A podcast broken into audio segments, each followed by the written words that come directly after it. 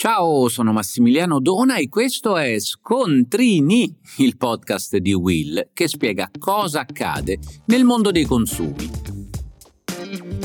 Oggi torniamo a parlare di POS e lo faccio a malincuore perché non sono passati neppure 5 mesi dall'introduzione delle sanzioni per gli esercenti che rifiutano i pagamenti elettronici, ne avevo parlato anche in un episodio di Scontrini e già devo tornare sull'argomento perché il governo, sentite bene, sembra intenzionato a fare marcia indietro e io davvero non posso credere che si faccia dietro front sulle sanzioni entrate in vigore appena il 30 giugno scorso. La scusa dei costi bancari a carico dei commercianti è una fake news colossale, visto che ormai innumerevoli banche hanno deciso di azzerare le commissioni per i micropagamenti fino a 15 euro e oltre. E pensare che la lotta all'evasione, così come le sanzioni ai negozianti che negano la possibilità di pagare con carte e bancomat, fanno parte di un preciso impegno preso dall'Italia con Bruxelles nel Recovery Plan, misure grazie alle quali l'Italia ha appena incassato la seconda rata di prestiti e sovvenzioni per un totale di 21 miliardi.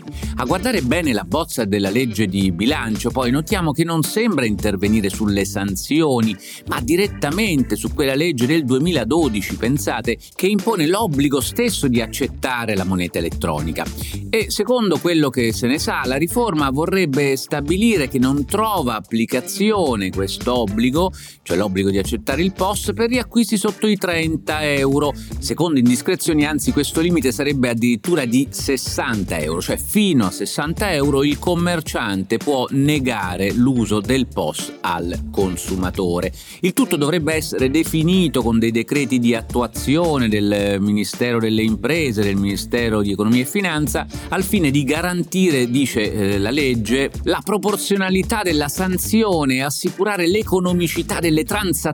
in rapporto ai costi delle stesse. Ma la verità è che i pagamenti elettronici sono ormai a basso costo per le microtransazioni, la maggior parte delle banche ha di fatto azzerato le commissioni, come già vi dicevo, e allora davvero non si capisce perché questa iniziativa del governo che sembra girare la faccia alla innovazione, alla digitalizzazione, al progresso stesso del paese, perché la verità è che i pagamenti elettronici sono comodi e non solo per i consumatori ma anche per i commercianti che eviteranno di avere contanti in tasca a rischio di rapina e soprattutto potranno semplificare le operazioni contabili. Non la pensano così solo coloro che sperano di approfittare dei pagamenti in contanti per non battere lo scontrino. Ma questo davvero non è più accettabile e di qui la nostra battaglia che faremo di qui a fine anno per revocare questo provvedimento.